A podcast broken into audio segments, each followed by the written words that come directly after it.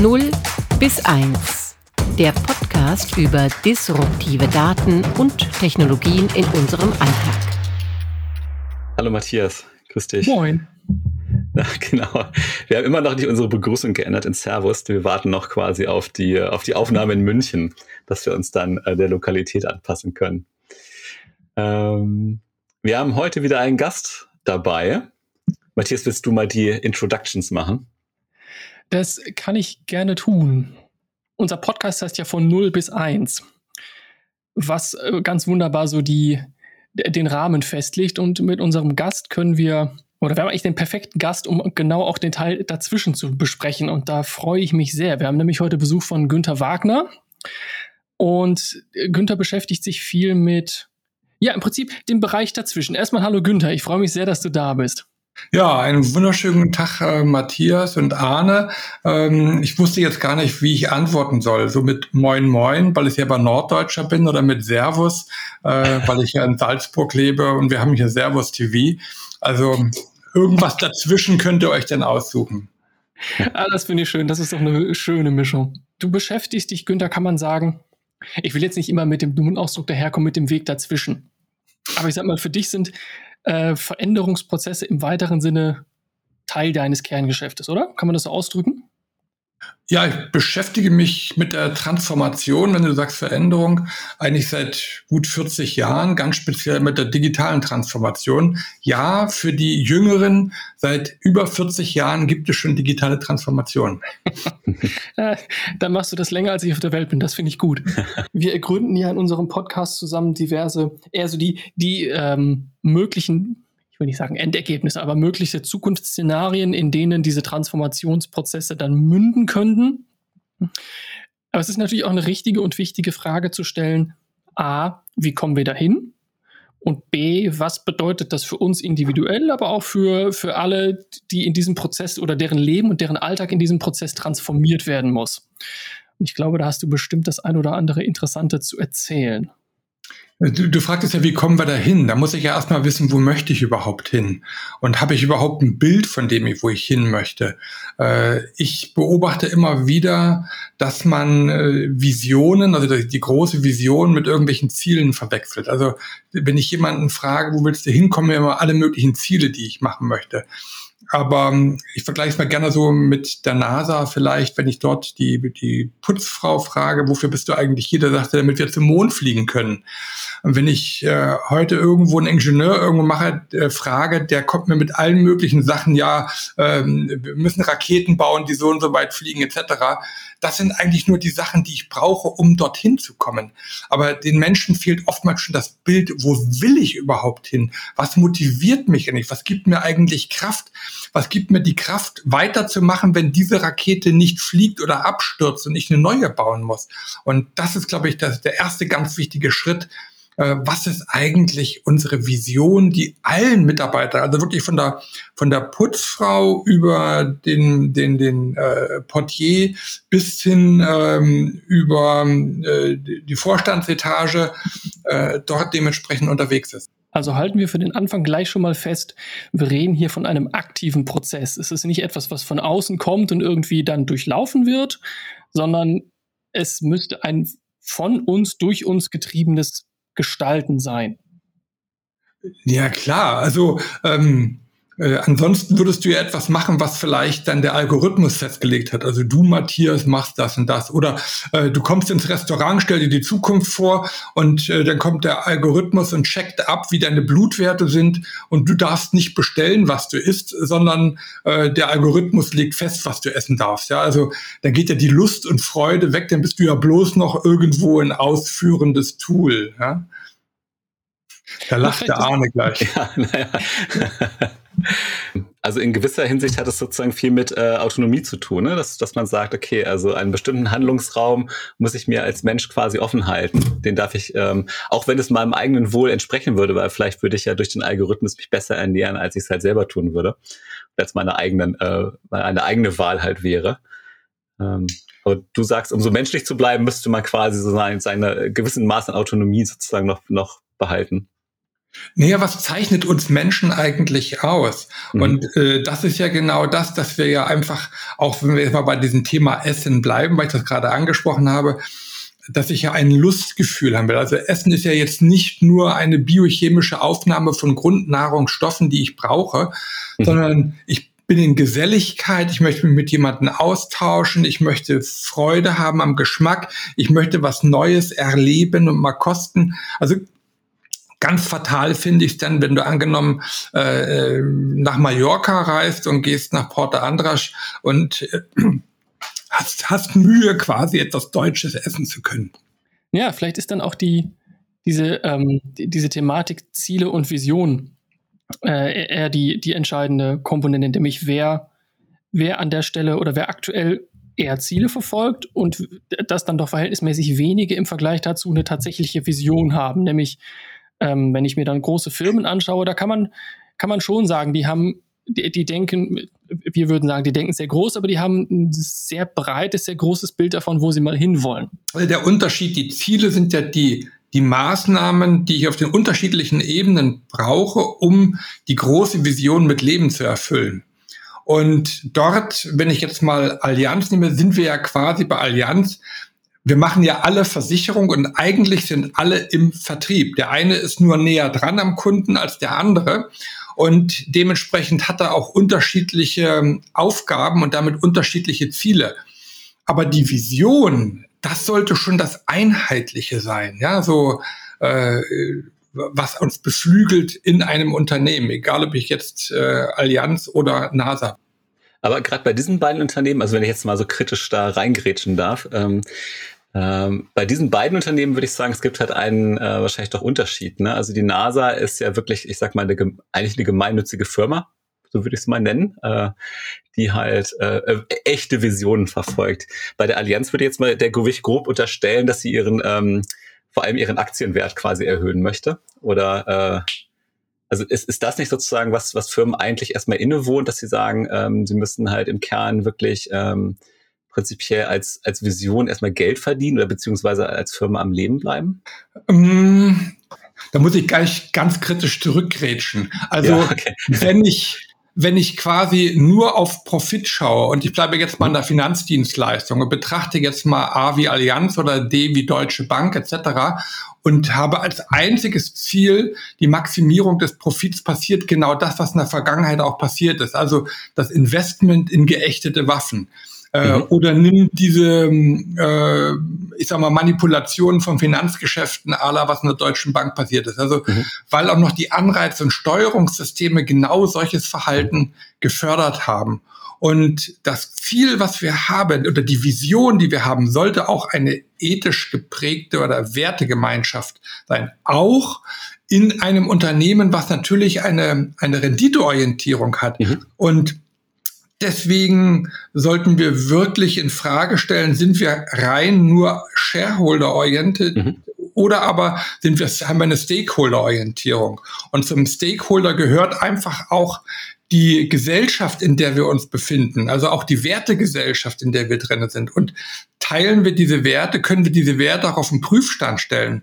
Also bei äh, Finanzdienstleistern denke ich jetzt nur mal an Wirecard, ja, also mhm und damit möchte ich dieses Kapitel dann aber auch. Äh okay, gut. Nee, aber ich, äh, mir gefällt das Bild ganz gut. Also ich bin da, glaube ich, äh, auch völlig deiner Meinung. Also, dass man das Unternehmen mehr so, ich sag mal, vernetzt in alles um sich herum halt sieht. Ne? Also ähm, und, und nicht so als eigene, also nicht dieses Bild, ich sage mal sozusagen so der Festung hat, ne, das Unternehmen ist abgeschlossen und muss sich irgendwie verteidigen, sondern das ist wirklich ja fast wie organisch in so, in so systemische Prozesse irgendwie eingebunden. Das finde ich eigentlich ein sehr schönes und zukunftsfähiges Bild. Und das ist, glaube ich, ganz wichtig, dass das einfach auch in den, in den Köpfen der Mitarbeiterinnen und Mitarbeiter ist, dass man sich selbst und die Gesellschaft, in der man arbeitet, als Teil der Gesellschaft betrachtet. Also nicht, dass man äh, quasi à la Greenwashing irgendwo äh, soziale und ökologische Nachhaltigkeit mhm. irgendwo betreibt, sondern wirklich eine gelebte Nachhaltigkeit hat. Und äh, damit äh, haben wir natürlich auch gerade, wenn ich neue Technologien betrachte, auf der einen Seite unwahrscheinliche Chancen, was man alles machen kann.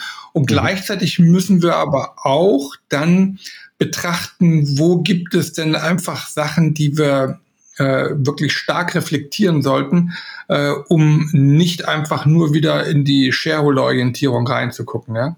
das wird ja auch dadurch unterstützt, dass man ähm, unsere Arbeitswelt, unsere Lebenswelt, unsere räumliche Umgebung immer schwerer konkret abgrenzen kann, zu sagen, das ist mein Bereich, das ist der andere Bereich, das passiert in meinem Land, das passiert in anderen Ländern.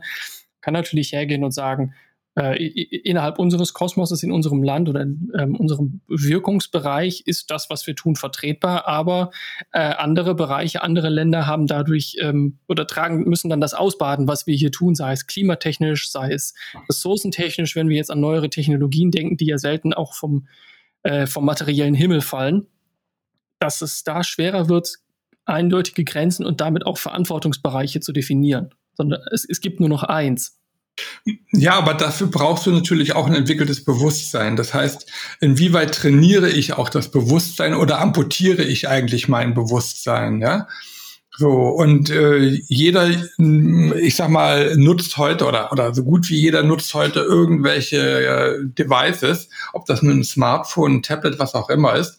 Und bin ich mir eigentlich bewusst äh, über die Anatomie von diesen Produkten? Also sprich welche Bodenschätze werden eigentlich wie abgebaut, damit es überhaupt hergestellt werden kann? Welche Energie muss eigentlich produziert werden? Also nicht nur, um das Gerät aufzuladen, sondern auch die Server, die jetzt bei unserem Gespräch benutzt werden. Und mit welcher Energie werden die eigentlich gespeist, bis am Ende nach, äh, wie werden diese Geräte auch entsorgt? Und wenn ich dieses Bewusstsein als solches entwickle, dann kann ich einfach auch als Anbieter, ob das jetzt ein Telekommunikationsunternehmen ist oder ein Versicherer, der jetzt auch dementsprechend diese Produkte oder Dienstleistungen absichert, auch die richtigen Services anbieten. Ja, solche Themen, also so eine Thematik können wir auch als Menschen äh, sehr gut also zweiteilen. Nämlich, äh, weil es ja, ich glaube, jeder, wenn er sich das vorstellt und sein Handy anschaut und weiß, dafür müssen Kinder in Afrika seltene Metalle aus der Mine schleppen, unter unwürdigsten Bedingungen, die wir unseren Kindern im Leben nicht zumuten wollen würden, dann, wenn man sich das bewusst vor Augen hält, ist völlig klar, man müsste alles tun, um das zu verhindern. Gedanke abgespaltet, kognitiv, kognitive Dissonanz vermieden. So ein Gerät ist natürlich schon angenehm und auch das Neueste ist irgendwie noch cooler als das vom letzten Jahr. Und dann macht man, also handelt man anders, als man eigentlich handeln müsste, wenn man es sich objektiv mal überlegt. Hm, aber so wie wenn ich jetzt äh, durch München oder Berlin oder äh, andere Großstädte gehe, wo ich einfach Second-Hand-Geschäfte habe, die einfach auch ganz tolle Designerkleidung haben, so kann ich einfach auch heute wirklich gute reused Produkte in der Digitalisierung kaufen. Ich muss es nur auf dem Radar haben, dass ich nicht wenn ich quasi einen Mobilfunkvertrag unterschreibe, mir quasi für 0 Euro das neueste Gerät klar, gleich mitkaufe und damit ähm, äh, quasi diese Ausbeutung der Bodenschätze, die ja auch noch begrenzt sind, fördere, sondern dass ich schaue, hallo, wo gibt es eigentlich Reused-Geräte? Muss ich wirklich jetzt schon wieder ein neues oder wie kriege ich alternative Möglichkeiten? Und wenn man dieses Bewusstsein reinbringt, und dort kann eigentlich jeder, der in dieser Wertschöpfungskette unterwegs ist, seinen Beitrag zu leisten.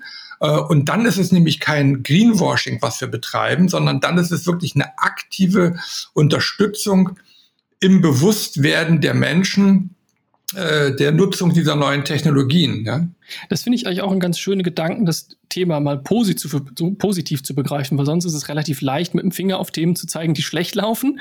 So, wenn dann hier, weiß ich nicht, im Hamburger Vorort ähm, der nächste Konzernchef mit dem SUV irgendwo in den Vorstadtwald fährt, um dort drei Bäume alibimäßig zu pflanzen. Da, da ist leicht mit dem Finger drauf gezeigt zu sagen, das ist ja alibimäßig, aber ist dann, weiß ich nicht, im, im Alltag selber besser machen, ist dann doch oft schwerer als gedacht. Aber es gibt sehr wohl Möglichkeiten, wie man aktiv einen Beitrag leisten kann durch Dinge, die man kauft. Nicht umsonst sagt man, jeder, jeder Kassenzettel ist irgendwie auch ein Stimmzettel für bestimmte Themen oder gegen bestimmte Themen. Ja, das Ganze vergleiche ich gerne so mit dem Bild, der im Brunnen lebt äh, und der beurteilt das Ausmaß des Himmels quasi nach dem Brunnenrand. Und die Frage mhm. ist dann natürlich, ah, wie tief sitze ich eigentlich im Brunnen drinne und wie breit ist mein Brunnen?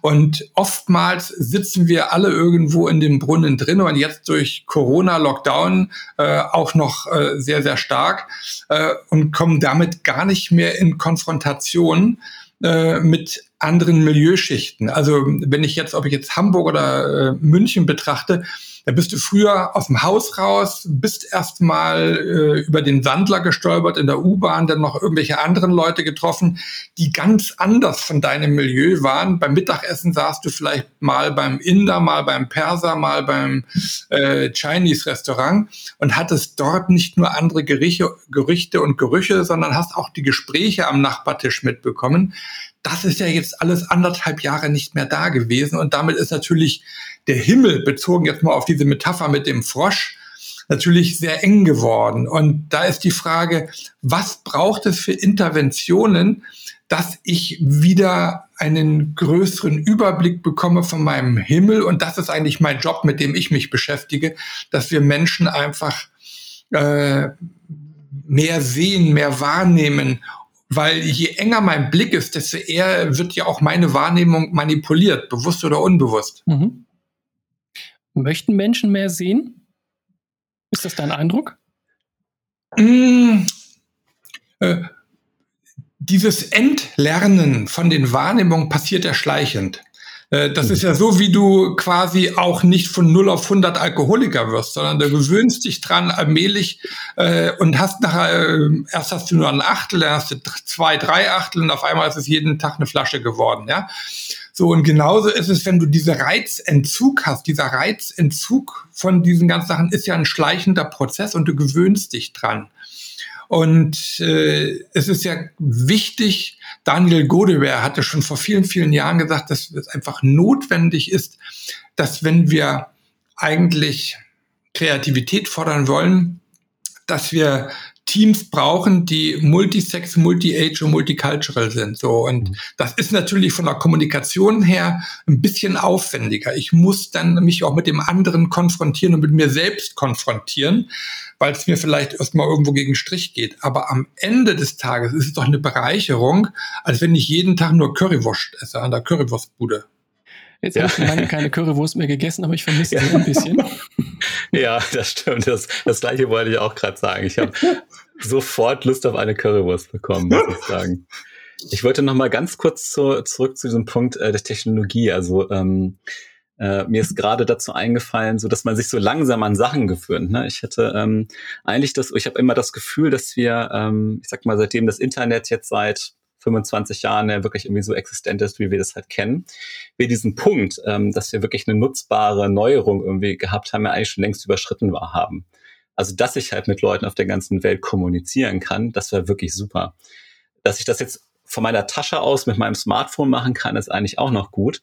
Aber eigentlich ist doch jede weitere Entwicklung seitdem ähm, im Grunde genommen keine echte Entwicklung mehr. Also es bietet mir ja nicht neue Möglichkeiten. Also das nächste iPhone brauche ich ja eigentlich nicht, weil mit dem Smartphone vor, von vor zehn Jahren kann ich ja eigentlich im Prinzip das gleiche machen wie, äh, wie jetzt halt auch. Ich kann halt Leuten auf der anderen Seite des Globus halt Nachrichten schreiben, mal jetzt mal übertrieben gesagt. Und ich frage mich, ob das eben so diese Gewöhnung ist, dass wir sagen, also wir haben uns daran gewöhnt, ähm, äh, auf technische Neuerungen irgendwie zu setzen oder darauf zu warten, die eigentlich gar keine mehr sind. Weil die eigentliche technische, technische Neuerung des Internets, die haben wir eigentlich schon seit zwei Jahrzehnten hinter uns.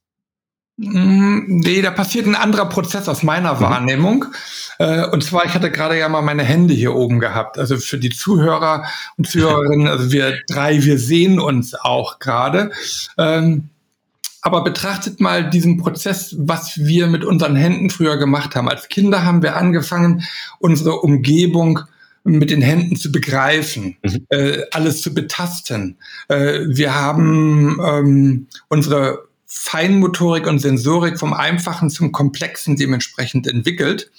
Äh, und dann später in der Schule haben wir handschriftlich geschrieben. Wir hatten also unsere Handschrift, die uns auch noch unsere Persönlichkeit ausdrückte.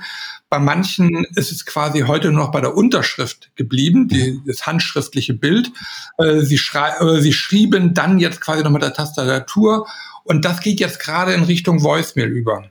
So, aber unser Gehirn ist auch quasi ja verbunden mit unserem gesamten Leibhaftigen. Und je mehr Sinne ich abkoppele äh, durch die neuen Technologien, desto sinnärmer, ich will nicht sagen sinnloser, sondern desto sinnärmer wird eigentlich das, was wir selbst noch produzieren. Und dieser Prozess, der passiert einfach, ähm, weil natürlich immer mehr an, an Möglichkeiten quasi auch auf diese Tools ausgelagert werden. Und das ist etwas, wo man durchaus bewusst gegensteuern sollte, dass wir unsere fünf Sinne, ich rede jetzt gar nicht mal vom siebten Sinn, der auch noch ganz gut ist, aber wenn man einfach diese fünf Sinne einfach bewusst trainiert und schaut, wie kann ich das eine mit dem anderen verbinden, äh, und einfach diese Fingerfertigkeit, die wir haben, äh, dementsprechend auch noch kultivieren und pflegen. Also ich glaube mal, dass gerade was hier jetzt passiert im Bereich Digitalisierung, also äh, für ein für alle Unternehmen, die mit Daten arbeiten, und das sind ja Versicherungsunternehmen definitiv, ja, ergeben sich Chancen und Möglichkeiten von neuen Produkten, die gewaltig sind.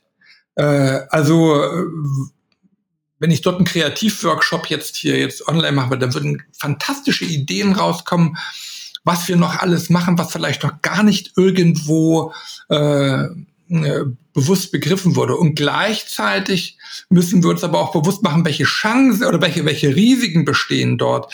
Weil gerade die künstliche Intelligenz äh, ist ja nicht nur ein Algorithmus, sondern dieses mhm. Ding wird ja trainiert mit vorhandenen Daten. Und hier müssen wir uns bewusst machen, welche Risiken entstehen dort auch? Äh, noch abschließender Gedanke, nämlich wer trainiert die? Und wir haben ja eine vollkommen neue Schicht an, an sogenannten Fließbandarbeitenden, diesen Ghost Workers, die in den, äh, ich sag mal, dunkelsten Löchern sitzen und die AI trainieren. Äh, und da ist auch noch eine Frage eben, passt das eigentlich in unser Wertesystem und wie können wir vielleicht die AI anders trainieren, dass wir nicht so etwas für diese Ghostworker-Kultur hier äh, noch befeuern. Ja? ja, das ist ein spannender Gedanke. Also zum einen ähm, sind und bleiben wir Menschen ja auch weiterhin, trotz aller digitalen Möglichkeiten, biologische Wesen, die sich, die im Kern der, oder deren Funktionsweise im Kern nicht, sich nicht verändern wird, egal wie weit wir es digital auf die Spitze treiben. Äh, ein anderer Gedanke dazu ist, wenn man sich ähm, so Zukunftsbilder oder wenn man sich Diskussionen um Zukunftsbilder anschaut, wo uns künstliche Intelligenz mal hinführen kann, äh, gibt es so das Lager der Pessimisten, die sagen, es wird uns alle überholen, aber es gibt auch die Optimisten, die eher sagen, der Mensch wird ergänzt, er bekommt zusätzliche mhm. Möglichkeiten, aber er wird nicht ersetzt. Das finde ich ist dann immer eine ganz und das ist einmal eine, eine, Debatte, die, die man offen führen sollte, um genau auch dafür ähm, richtige Erwartungen, aber auch für richtige Einflussmöglichkeiten zu sorgen. Ja, also ich würde da quasi ergänzen, im Prinzip könnte man auch, auch argumentieren, dass ähm, also Technologie ja immer oder Werkzeuge im weitesten Sinne immer ja eine Erweiterung irgendwie des Menschen waren. Ne? Also das einfachste Beispiel ist immer, der Hammer ist halt eine, eine starke Faust. Ähm, oder ein Fahrrad ist halt ähm, eben sozusagen sind halt irgendwie in irgendeiner Art und äh, Weise sozusagen schnelle Beine für mich. Also es ist immer eine Erweiterung des Körpers. Und könnte man nicht einfach argumentieren, sowas wie AI ist dann auch ein Werkzeug, um, ähm, um unseren Geist irgendwie, also um unseren Verstand in irgendeiner Weise zu erweitern? Oder würdest du sagen, okay, da ist jetzt, sag ich mal, so eine Art Grenze überschritten oder ein Paradigmenwechsel, dass das eben kein Werkzeug im klassischen Sinne mehr ist? Also in der ersten Stufe wird die AI sicherlich genutzt, um die bestehenden Prozesse effizienter zu gestalten. Das mhm. ist so das, äh, die, die, Logik, die erstmal das Management hat. Gibt es irgendwelche Tools, mit denen ich bestehende Prozesse äh, effizienter gestalten kann? Und da kommt natürlich alles, was irgendwelche revolvierenden Tätigkeiten sind, mhm. werden durch Roboter, Sensoren, Algorithmen dementsprechend ersetzt. Aber da habe ich ja noch keine neue Vision gehabt. Mhm. Und wenn ich jetzt mir wirklich die Mühe mache und mich ähm, einfach mal äh, auf diese kreative Reise begebe, welche Visionen kann ich eigentlich entwickeln? Wie kann ich eigentlich die Welt, die Kunden verzaubern, in Anführungsstrichen, mhm. äh, im positiven Sinne äh, mit und, und überraschen? Also überraschen mit vollkommen neuen Dienstleistungen, dass ich sie äh, dass ich einen echten Mehrwert habe, nicht einen, den ich quasi durch Marketing jetzt so lange in die Röhre trommeln muss, bis das es endlich einer begriffen hat, ja, nach dem Motto, äh, irgendwann äh, joggt dann einer doch um die Alster, der dann sagt, ja, kaufe ich, ja. Ähm, ja. sondern der einfach sagt, ja, das begeistert mich, das ist einfach fantastisch. Äh, und äh, dass man andere Menschen auch damit ansteckt. Und zwar nicht nur durch eine teure Marketingaktion, mhm. sondern dass wirklich ein Kunde mit Begeisterung davon erzählen kann. Also dass diese Botschaft, diese Vision so einfach ist vom, vom Transport her, dass es andere ansteckt. Dann haben wir, glaube ich, einen guten Job gemacht. Und da äh, ist sicherlich bei dem Thema AI verdammt viel möglich, was wir machen könnten. Mhm. Da sind wir wieder bei den biologischen Wesen. Und Begeisterung an sich ja ein streng biochemischer Prozess ist. Ja, sicherlich. Das ist ja doch diese, genau diese, diese Frage, wenn du einfach in einen unbekannten Ort oder in ein unbekanntes Lokal gehst äh, und du wirst dort überrascht und dann hast du diesen Wow-Effekt. Mhm.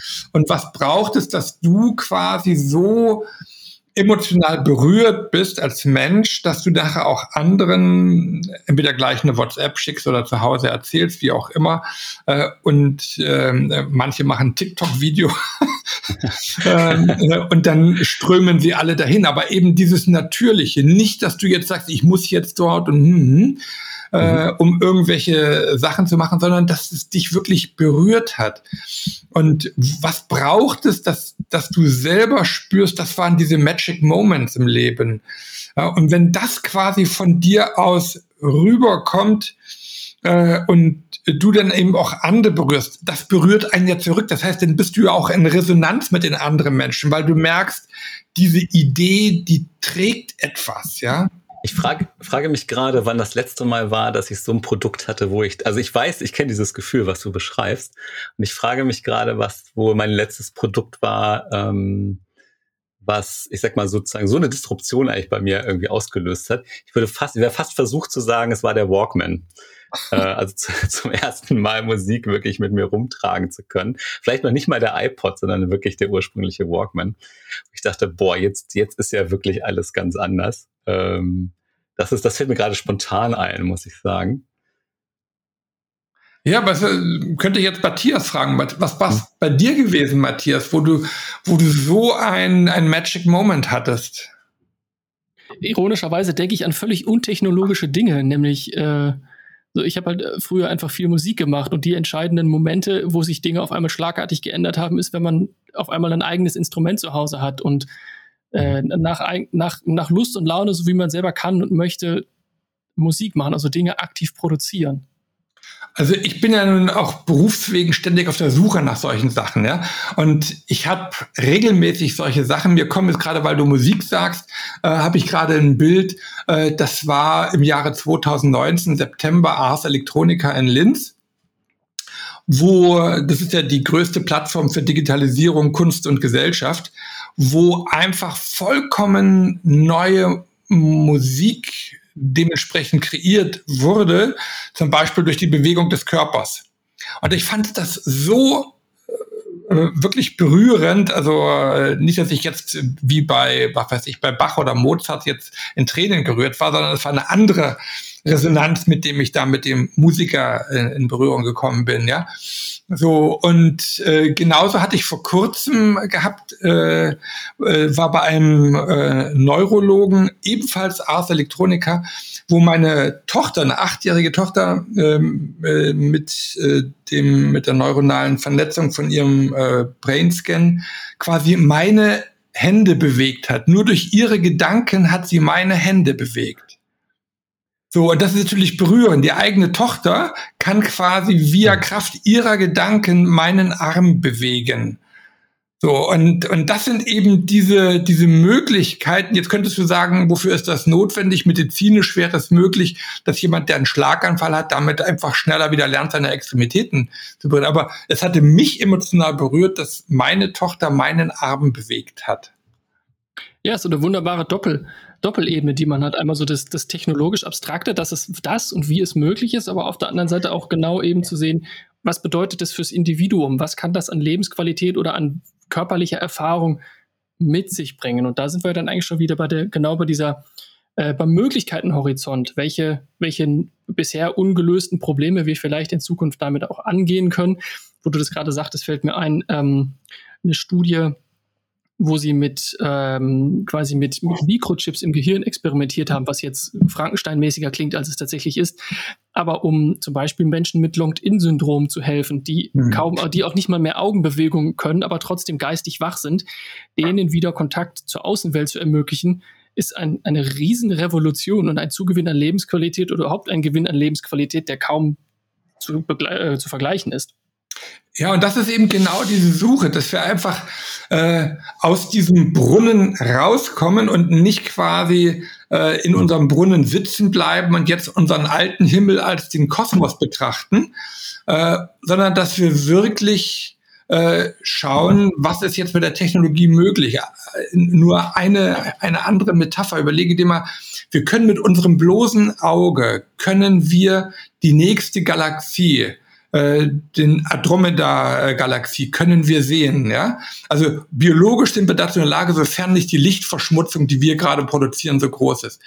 Was müssen wir an technischen Gerät produzieren, was für Megateleskope, um das zu nehmen und welche Belichtungszeiten brauchen wir da? Also wir haben äh, biologisch Fähigkeiten, Kompetenzen, und da ist einfach die Frage, inwieweit können wir die einfach ergänzen, um einfach vollkommen neue äh, Möglichkeitsräume zu schaffen und uns noch nicht festklammern, es muss das und das rauskommen, sondern dass wir einfach mal offen reingehen in diesen Möglichkeitsraum und dort uns gegenseitig äh, stimulieren und was vollkommen Neues äh, entwickeln. Und das ist ja genau die Qualität, Qualität, die nachher dann auch den Kunden oder den, den Zulieferer, was auch immer, dementsprechend ansteckt, dass er mit dabei ist. Sprich, wir brauchen weiterhin Kreativität und Empathie, zwei der, der Kernfähigkeiten, die so schnell sehr wahrscheinlich nicht an die KI auslagern werden können. Das ist beruhigend.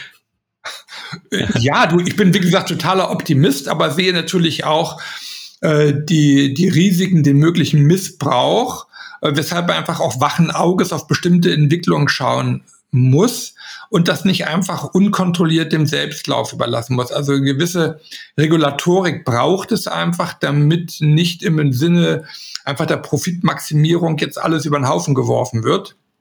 Aber das hat nichts damit zu tun, dass wir nicht diese Chancen, einfach diese, diese positive Chancenoptimierung äh, eigentlich treiben.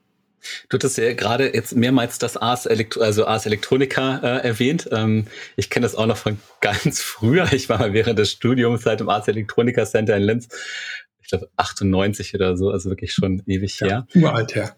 Genau, genau. Aber ich habe das damals immer auch schon, das wird jetzt wahrscheinlich genauso sein, ähm, immer wirklich so als, wie du es eigentlich auch sagst, ein bisschen so als Möglichkeitenraum halt wahrgenommen. Also da, wo wirklich experimentiert wird, was möglich wäre. Und ähm, ich frage mich jetzt, wie kann man das eigentlich, also dieses Gefühl, was da herrscht, und äh, ich finde auch, das ist so, wenn man da durchläuft, dann, dann saugt man das ja auch irgendwie so auf, finde ich. Ähm, äh, wie kann man das eigentlich in die, äh, wie könnte man das in Unternehmen transportieren? Dieses Gefühl dieser Möglichkeiten. Äh, durch leibhaftige Erlebnisse und Erfahrungen, nicht verkopft. Also ich erlebe immer ja. wieder, dass irgendwo verkopfte Vorträge gemacht werden, am besten betreutes Lesen, ja, also PowerPoint-Präsentation und dann wird irgendwas dann vielleicht noch ein Video eingespielt. Nein, ähm, es braucht eine, eine, eine leibhaftige Erfahrung, eine sinnliche Erfahrung, und dann aber nicht nur als so ein Impulsvortrag, mhm. sondern äh, wenn ich zum Beispiel Workshops mache in Linz, dann sind die Teilnehmer nicht nur in der Ars Electronica, sondern die packe ich auch ganz woanders noch mit hin äh, und bringe noch ganz andere Elemente mit rein, äh, um dann wenn sie auch drüber geschlafen haben, am nächsten Morgen drüber zu reflektieren, was hat eigentlich mit euch jetzt gemacht und was heißt das eigentlich für euch, für eure eigene Arbeit? Ähm, um dann einfach in die Umsetzung zu geraten. Also äh, fatal ist es, wenn man sich einfach nur wie bei so einem ähm, Theaterstück, äh, wenn ich hier Salzburg, wo ich ja noch lebe, äh, betrachte, wie viele Menschen sind zum Jedermann gelatscht und haben mhm. sich für viel Geld dort den Jedermann angeschaut. Haben sie ihr Verhalten deswegen geändert? Nein. Es war eine tolle Unterhaltung. Und es geht einfach darum, dass ich das jetzt nicht als Unterhaltung betrachte, sondern dass ich wirklich in die Reflexion, in die Bewusstseinsentwicklung reingehe und schaue, äh, was heißt das für uns ganz konkret und dass ich dann mit einem diversen Team dementsprechend dran arbeite, aber äh, nach Möglichkeit auch, ich erinnere mich an äh, eine Sache bei Scandia, wo es die noch gab, da gab es nämlich das Future Center auf der Insel mhm. Waxholm in, bei Stockholm, die im Future Center äh, die die Vergangenheit mit der Zukunft in ein, in, in ein gemeinsames Zentrum gebracht hatten und verschiedene Stimuli reingebracht hat. Also hattest du auch gerochen, den Teergeruch vom Schiffdeck. Äh, und eine alte Schreibmaschine stand da, wo du noch so mit zehn Fingern äh, drauf geschrieben hast. Und diese Verbindung, die braucht es, damit wir unsere eigene Kreativität anregen. Das heißt auch wirklich in so äh, in Unternehmen auch wirklich Orte, ne? Also wirklich im wahrsten Sinne des Wortes, dass du irgendwo sein kannst, Dinge tust, baust und nicht nur so in Besprechungen, sage ich mal, äh, irgendwelche, wie du auch sagst, irgendwelche PowerPoints zusammen zusammen bastelst, sondern wirklich, also es klingt jetzt so, als ob man wirklich konkret Dinge herstellen muss. Ja, genau, äh, wirklich herstellen, äh, ich sag mal händisch in Anführungsstrichen, ja, mhm. Äh, also Hand anlegen, also dass wir dieses Wording wirklich benutzen, was wir ja so schön haben, dieses Hand anlegen und etwas hineingeben in diese ganze Sache und einfach auch ausprobieren. Das ist ja genau diese Thematik Agilität, dass wir Agilität nicht als Buzzword missbrauchen, sondern dass wir wirklich Sachen ausprobieren und, und äh, wie ein Künstler, ja, also wie ein Künstler, der ja auch erstmal ein, ein Entwurf macht und wenn du so alte Gemälde quasi abspachtelst, siehst du ja, dass da 10, 15 Schichten teilweise drauf sind. Äh, also auch früher, schon vor 300, 400 Jahren haben die Künstler ja so gearbeitet. Und die waren ja dementsprechend eigentlich agil, ja. So und äh, dementsprechend, dass wir einfach auch sagen, welche welche Sachen probieren wir einfach mal aus und und und probieren uns auch als Menschen selber mhm. aus in dieser Thematik, ja. Würdest du sagen, sind Menschen im Allgemeinen es noch gewöhnt, wirklich kreativ und aktiv Dinge zu tun? Gerade dieser Probierspirit wird ja im agilen Arbeiten schon irgendwie auch propagiert, aber nicht unbedingt immer so gelebt. Und ich frage mich gerade tatsächlich, äh, so auf kognitiver Ebene finde ich das total anknüpfungsfähig, was du sagst. Und da bin ich 100% bei dir äh, und stelle mir gleichzeitig die Frage, ob Menschen überhaupt noch so in der Lage sind, spontan dieses Korsett von ähm, Handlungsanweisungen und Anleitungen zu verlassen, um kreativ völlig was Neues zu probieren. Das ist natürlich die Frage, erstens mal, welchen Mut hat zum Beispiel äh, der Coach äh, oder der, äh, der Coach quasi solche Interventionen zu setzen, um sie rauszubringen. Ich hatte heute Mittag, hatte ich zur Vorbereitung einer Sache mit einem Zauberkünstler ein Gespräch gehabt, zwei Stunden lang. Und für mich war das eins der wichtigsten Sachen. Er sagte, nach drei Jahren harten Training, also der macht das schon über 20 Jahre Zauberkunst, war für mich klar, ich brauche einen Coach. Und, äh, und der Coach sagt ihm auch ganz klar, und er ist sechsfacher nationaler Champion, ja, also der beste Zauberkünstler seines Landes.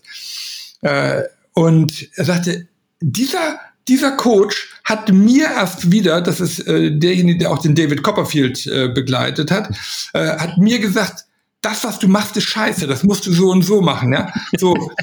äh, und die Frage ist ja, bin ich als Führungskraft bereit, überhaupt mir so eine Intervention geben zu lassen oder lebe ich quasi in meinem alter Ego? Also ich habe es ja geschafft, also hm, ja so, äh, sondern dass ich den Mut habe, mich mit mir selbst zu konfrontieren Gut, äh, manch ein Coach äh, ist sicherlich feinfühliger als dort jetzt mal, äh, der, den er jetzt dort hatte. Aber die Frage ist ja, welche Interventionen setze ich als Coach, um genau diese Räume zu öffnen äh, um die Menschen in diese Sache hineinzubringen. Ich erinnere mich gerade, ich hatte vor kurzem mit, mit einem äh, Management-Team gearbeitet und hatte denen dann ähm, als Repräsentant einen ganz berühmten äh, historischen Musiker gegeben. Und sie sollten dann an diesem Musiker darstellen, äh, wie der diese Aufgaben in diesen vier verschiedenen Rollen, in denen sie unterwegs sind, gelöst hätte. Damit mussten sie nicht sagen, ich muss das und das machen, sondern sie konnten jetzt sagen, dieser Herr hat das dann so und so gemacht. Und dann ist diese Frage, was heißt das jetzt eigentlich für mich? Also, aber er konnte erstmal oder sie konnten erstmal dieses Management-Team äh, für sich daran arbeiten, äh, wie würde es jetzt dieser große Künstler, wie hätte er es gemacht? Also das ist dann die Methodik, die didaktische Umsetzung, wie komme ich dorthin? Ja, also schlummert es eigentlich immer noch in uns, wir haben nur verlernt, so ein bisschen den Zugang dazu zu haben. Ja, du, ich bin ja dann an dem nächsten Morgen mit, äh, also ich hatte verschiedene Interventionen da gesetzt. Man muss natürlich immer aufpassen, dass man da auch die Truppe nicht überfordert. äh, aber äh, dann haben wir zum Beispiel einen Morgenspaziergang in der freien Natur gemacht. Eine Dreiviertelstunde und sie durften nicht miteinander reden hatten aber eine Aufgabenstellung, die ich ihnen vorgegeben hatte, mit der sie sich jetzt diese Dreiviertelstunde beschäftigen sollte. Was ich hinterher an Rückmeldungen bekam, was sie alles gesehen haben, was sie sonst im normalen, durchgetakteten Leben nicht wahrnehmen. Das heißt, unsere Sinnesorgane nehmen ja trotzdem alles wahr. Die Frage ist nur, schaffe ich es den Zugang zu dem, was meine Sinnesorgane wahrgenommen haben?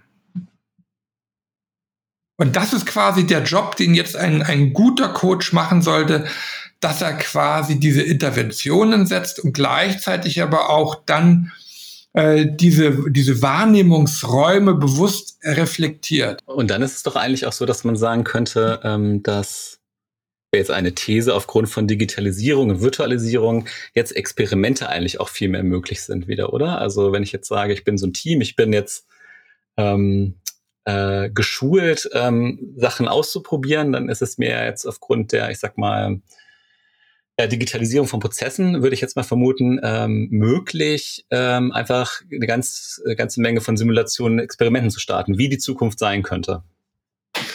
Oder?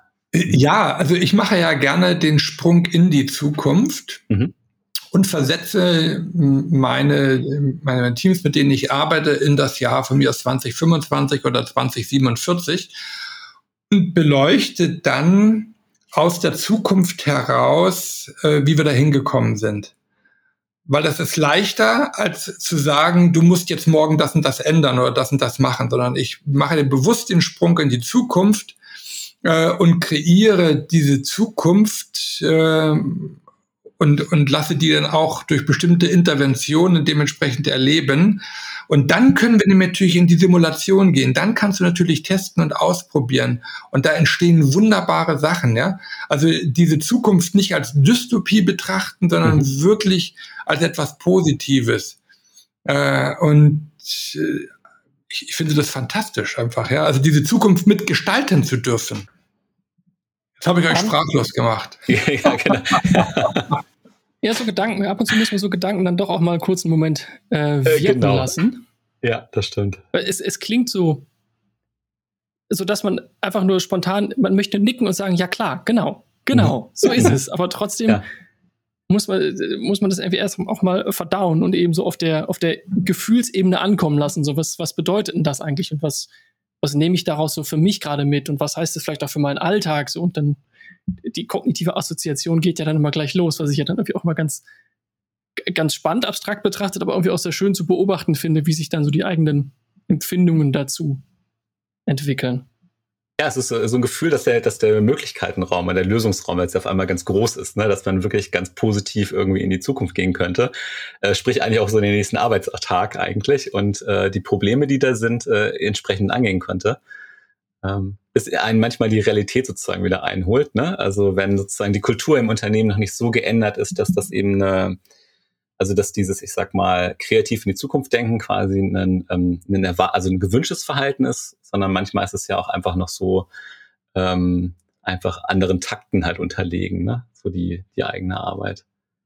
Na gut, das ist natürlich nachher die, die kulturelle Frage, wie kannst du mhm. solche Prozesse aufsetzen? Mhm. Äh, kannst du das in eine bestehende Kultur im Unternehmen implementieren oder mhm. brauchst du eine Greenfield Operation, wo ja. du das quasi dann äh, dementsprechend ohne diese, diesen schweren Rucksack, der uns runterzieht mit der alten Kultur, wo äh, ist ja auch gar nicht äh, jetzt vorwurfsvoll gemeint, sondern diese alte Kultur hatte ja auch ihre Berechtigung, sie hat ja auch Qualitäten. Ja, mhm. und die Frage ist ja, äh, kann ich in dem bestehenden Prozess das implementieren oder brauchen wir eine Greenfield Operation, wo wir nachher ähm, entweder nachher beides zusammenbringen oder nur bestimmte Produkte aus dieser Greenfield Operation dann reinbringen in das Bestehende. Aber das sind ja nachher die äh, Bedingungen, die dann einfach mal beleuchtet werden müssen. Aber das Unternehmen an sich, also ich sage jetzt mal wirklich das Unternehmen im klassischen Sinne, siehst du schon noch als Ort, wo sowas stattfinden kann? Oder muss man sagen, ähm, diese Art von Organisation ist dafür eigentlich gar nicht geeignet. Man müsste eigentlich über ganz andere Arten nachdenken, wie, ähm, weiß jetzt nicht, äh, Vereine oder so. Also dass du quasi nicht diesen wirtschaftlichen Zwängen unterlegen bist, sondern dass du quasi, dass du solche Prozesse vielleicht eher bei einer, auch bei einer NGO besser denken könntest als in einem klassischen Unternehmen. Hm, ich habe beides erlebt. Also eine mhm. NGO kann sich genauso auf dem Fuß stehen. Ja, okay. Ähm, ja ich habe ja, ja, selber in einer NGO gearbeitet in, äh, in Sri Lanka, habe ja so Tsunami-Hilfsprojekte gemacht. Und äh, dort ist auch ein gewisser äh, Blick aus dem Brunnen heraus. So mhm. und äh, gar nicht vorwurfsvoll, sondern einfach, sie haben auch eine gewisse kulturelle Prägung mit einem mhm. gewissen sozialen Auftrag, der nachher bestimmte Sachen äh, nicht abbilden kann in der bestehenden Form. Mhm. Äh, dass wir allerdings über die Gesellschaftsform äh, ob das jetzt in, im Rahmen einer Genossenschaft ist, was mhm. eine Genossenschaft zum Beispiel ermöglicht, wo also jeder sich als Eigentümer mit betrachtet und eine ganz andere Haltung hat, als wenn er nur ein Entgelt bezahltes äh, Mitarbeiterchen ist, was morgen mhm. ausgespieben wird. Also, mhm. also, ja, also durch am besten noch Kündigung durch den Algorithmus, ja. Ja, genau. Äh, weil die KPIs nicht erreicht wurden. Äh, Sarkasmus aus. ähm, äh, ja, aber das ist einfach auch diese Frage, welche Identität brauchen wir im Unternehmen? Und wir müssen uns natürlich klar machen, weil ich gerade bin der Identität. Welche Identität haben denn die Mitarbeiterinnen und Mitarbeiter in der Organisation? Und wenn mhm. ich eine derartige Disruption mache, muss ich mir natürlich im Klaren sein, dass das ein Identitätswechsel, erstmal ein Identitätsverlust für, für viele bestehenden Mitarbeiterinnen und Mitarbeiter ist. Und wie begleite ich den? Also ähm, da sind wir wieder bei 0 und 1. Du kannst mhm. nicht einfach von 0 auf 1 umschalten, mhm. sondern dieser Wechsel passiert genau in diesem Raum. Das heißt, das Alte ist vorbei, das geht nicht mehr, aus welchem Grund auch immer. Äh, aber jetzt kommen wir genau in diesen Raum after the end, before the beginning. Das heißt, äh, dort passieren auch emotional genau diese Veränderungen, äh, wo ich vielleicht links oder rechts abbiege, wo ich beschleunige, wo ich abbremse. Ja, weil da passiert emotional sehr, sehr viel. Gerade wenn jemand vielleicht 20 Jahre Betriebszugehörigkeit hat und auf einmal ist diese Identifizierung mit dieser Kultur, mit Unternehmen vorbei. Mhm. Also es ist auch ein Moment, wo dann Leute quasi auch aussteigen können. Ne? Also sagen so, dass ich äh, mit dem Zug fahre ich jetzt nicht mehr weiter. Ich nutze jetzt den Bahnhof mal kurz, um, äh, um aus der Reise auszusteigen.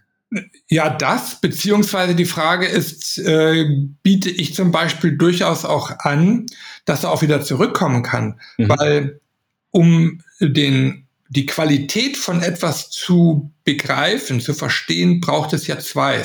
Also ich muss ja, wenn ich quasi den Unterschied zwischen Schokoeis und Vanilleeis mache, muss ich von beiden kosten. Erst dann kann ich quasi sagen, was wie gut ist. Wenn ich bisher nur Schokoeis hatte und auf mhm. einmal wird mir das weggenommen, äh, und jetzt sage ich, deswegen gehe ich, äh, sondern dass man durchaus auch wertschätzend diesen Prozess begleitet äh, und sagt, du hast die und die Qualitäten, also äh, mit welcher Kultur erfolgt jetzt diese Trennung? Vielleicht kommt er, wenn er woanders reingeschnuppert hatte, mit neuen Kompetenzen auch wieder zurück, weil er sich sagt, ey, da wo ich jetzt neu war, die sind ja in dem gleichen oder ähnlich gelagerten Prozess. Äh, aber so schlecht war das bei uns früher eigentlich gar nicht gewesen. Und er kommt als ein Mitarbeiter oder Mitarbeiterin zurück, die jetzt sogar noch mehr Erfahrung hat.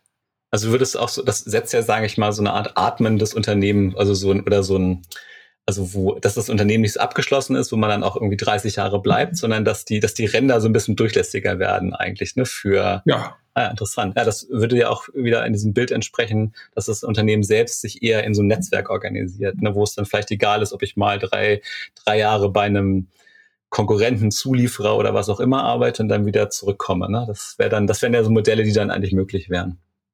Ja, oder durchaus in irgendwelchen kreativen Tochtergesellschaften. Noch ah, ja. dazu, mhm. wenn ich international tätig bin, habe ich äh, dementsprechend eigentlich ein, ein System im Unternehmen, wo ich es den Mitarbeiterinnen und Mitarbeitern ermögliche, dass sie, was weiß ich, in Indonesien in mhm. einer ganz äh, schrägen Tochtergesellschaft arbeiten und dort Erfahrungen sammeln können und kommen dann zurück. Ja. Aber das setzt ja auch voraus, dass man selber äh, als, als Mensch dabei eine, so eine Durchlässigkeit der Lebenswelt ähm, wertschätzt, auch solche Möglichkeiten dann wahrzunehmen, ähm, was ja aber auch nicht unbedingt auf jeden zutrifft. Also gerade wenn ich mir jetzt anschaue, welche Jobs dann technologisch in Zukunft, als erstes in Gefahr kommen, sind es ja vor allen Dingen die, die eine große Routine haben. Und ähm, es gibt ja schon auch Menschen, die das schätzen, zu sagen, es ist ein, ein klar abgegrenzter Arbeitsbereich oder ein Aufgabenbereich, das, das gefällt ihnen. Und gerade die Menschen, wenn sie dann solche Jobs lange machen, sind sie ja sehr, sehr gut in ihrer Routine. Und genau das ist ja das, was dann wegfällt. Also äh, wären das ja auch diejenigen, denen man dann als erstes helfen müsste, zu sagen, schau mal, es gibt noch was rechts und links. Du, mir kommen ganz viele äh, Berufe, die sich in der Zukunft ändern werden. Äh, sei das der Rechtsanwalt, sei das der Steuerberater, aber auch vielleicht aus der Versicherungsmathematiker. Mhm. Und äh, das sind vielleicht Leute, die heute noch denken, ich habe einen sicheren Job. Da würde ich mal sagen, dein Job in der bekannten Form wird sich wahrscheinlich relativ schnell vom Anforderungsprofil verändern. Aber der Versicherungsmathematiker, der kann vielleicht in der Zukunft, wenn er die, äh, die, die AI trainiert, vollkommen neue Produkte kreieren, ja, und äh, damit seine Kompetenz ganz anders entwickeln, weil einfach den Klasse, also was der klassische Versicherungsmathematiker gemacht hat, das kannst du eigentlich heute schon an die AI auslagern oder an Algorithmen. Und dann wird es gerade für diejenigen als erstes schwierig, die ihren Job genau deshalb so gerne auch machen, weil sie ihn seit zehn Jahren eben schon genauso machen. Ja, sicherlich, aber da kommt es natürlich jetzt ran an, an die Struktur vom Gehirn, wo wir ja drei große Prägungen haben. Diesen Balancetypen, den Stimulanztypen äh, und, und Dominanz. So, und äh, klar, einer, der seit 30 Jahren in dritter Generation nach Mallorca, Porta Andras fährt äh, und dort deutsches Essen genießt, äh, der wird natürlich seine Schwierigkeiten haben, wenn auf einmal keine Flieger mehr dahin gehen und er muss jetzt nach Bergen in Norwegen, wo auch noch an rund 240 Tagen im Jahr Regen ist. Ja, so, äh, das ist erstmal ein Kulturwandel. Aber äh, die Frage ist, wie führe ich die Menschen dort ran? Wie kriege ich diesen Balance äh, Menschen vom, vom limbischen System dass er trotzdem eine Freude, eine Neugier entwickelt, statt Mallorca jetzt durchaus nach Bergen in Norwegen zu reisen. Ist beides am Meer. Ja, und äh, du kannst dementsprechend auch dort in den Fjorden die Inseln, dementsprechend die Inselwelt betrachten. Äh, und äh, ja, es braucht eine Begleitung. Ja, vielleicht ist es auch so ein, ein Sicherheitsgefühl, was dahinter steckt. So vertraut, es gibt natürlich auch Sicherheit und Sicherheit kann man natürlich auf verschiedene Varianten dann erreichen oder anbieten, sei es als, als Mensch selber, aber auch als äh, Arbeitgeber in Form von was auch immer. Ähm, aber auch das ist wieder ein Prozess, den man aktiv gestalten muss. Es ist nichts, was dich zufällig auf einmal ergibt, weil es der Computer vorgibt. Das ist natürlich jetzt die Verantwortung. Da kommen wir natürlich in das Wertegefüge rein. Welches Wertegefüge haben wir bei uns im Unternehmen? Welche ethisch-moralischen Grundsätze haben wir? Sagen wir einfach nur, du bist quasi eine Nummer im Excel-Sheet bezüglich auf der Payroll oder betrachten wir uns als eine Wertegemeinschaft, die dementsprechend lebt? Und dort auch individuell schaut, was braucht der Einzelne für seine Sicherheit. Das kann sehr, sehr unterschiedlich sein. Und äh, da kannst du nicht einfach mit dem Kamm durchbürsten nach dem Motto, jetzt haben wir die zehn Punkte abgearbeitet, das ist erfüllt, sondern dort ist einfach äh, die, die, auch die individuelle Betrachtung des einzelnen Menschen sehr, sehr hilfreich. Ich hätte da jetzt auch einfach mal vorausgesetzt, nicht mit einer streng kapitalistischen Brille äh, die, Optimierung durchzufahren, sondern schon auch den, den Mitarbeiterblick Mitarbeiterblick, meine Güte, zu wahren. Aber klar, das ist natürlich genau die Frage. Mit welcher Maxime geht man da ran? Ja, und äh, auch dort kann natürlich jetzt dieser Mitarbeiter oder Mitarbeiterin, die extreme Sicherheit hat, natürlich vollkommen neue Impulse bekommen für die eigene Arbeit äh, und auf einmal Zwischentöne wahrnehmen und erfahren und etwas begreifen, womit sie auf einmal mitbekommen, boah, das ist aber spannend, das ist interessant. Das ist so wie mit deinem Walkman, Arne, ja, also, wo sie auf einmal so ein Magic Moment hat und eine Erinnerung hat vielleicht an die eigene Jugend, wo sie vielleicht ähm, eine bestimmte Sache dort mal erlebt hat und jetzt kommt sie genau an den Ort ihres Erlebnisses, wo sie diese Stabilität oder dieses, dieses Wow hatte und anschlussfähig ist. Ja, und oftmals ist es ja so, dass wir das Neue einfach auskippen, aber wir sind einfach noch gar nicht darauf trainiert, wir haben keine Anschlussfähigkeit an dieses Neue. Und dadurch fliegt das Neue quasi durch unsere eigenen Wahrnehmungsfilter durch, weil wir dafür noch mhm. keine Bilder, keine anhaftenden Momente haben. Äh, und dort können wir sicherlich sehr, sehr viel kreieren.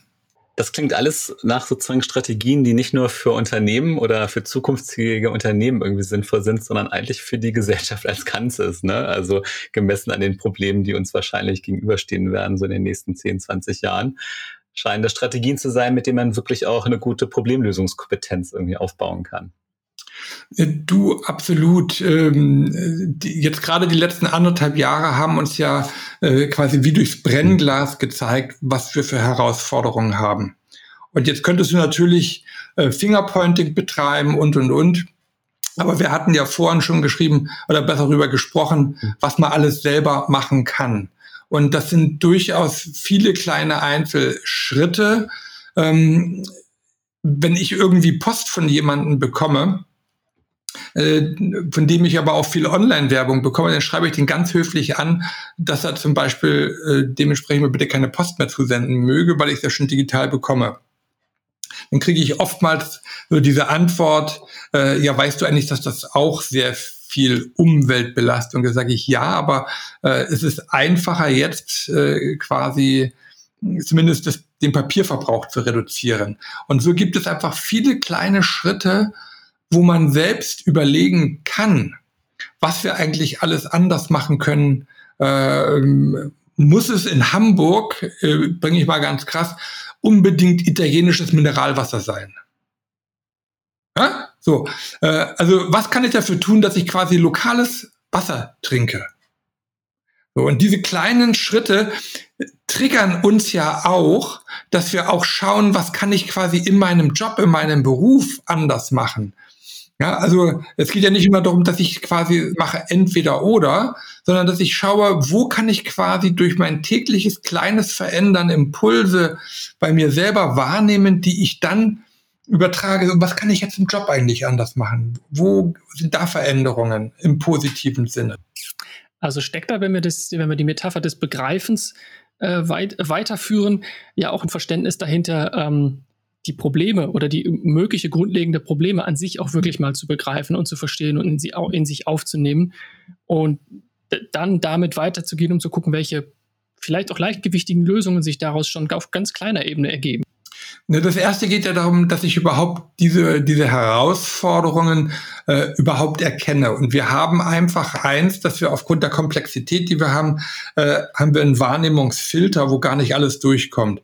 Das heißt, ich brauche eigentlich wirklich einen, einen, einen großen Austausch, Diskurs, der natürlich sicherlich Zeit braucht, äh, um einfach bestimmte Sachen auch zu erkennen äh, und dementsprechend dann in Angriff zu nehmen. Ja, also es geht eigentlich äh, schon mal als erstes darum, dass ich eigentlich meine, also nicht nur begreife, sondern dass ich auch die anderen Sinne dementsprechend trainiere und übe und mich ganz bewusst in andere Milieus begebe. Also so wie ich ja vorhin sagte, wir sind nicht mehr in der U-Bahn unterwegs und dort und dort nicht mehr. Wir sehen quasi bestimmte Differenzen nicht mehr zwischen bestimmten Milieus. Und dieses Milieu äh, kann ich ja in Goethes Farbenlehre reingeben, dass quasi die, die Farbe des Raumes einfach einen Einfluss auf mich hat, dass ich einfach bewusst auch mal schaue, äh, eben in welchem Raum bewege ich mich, was macht dieser Raum mit mir eigentlich, welche Auswirkungen hat er auf mich und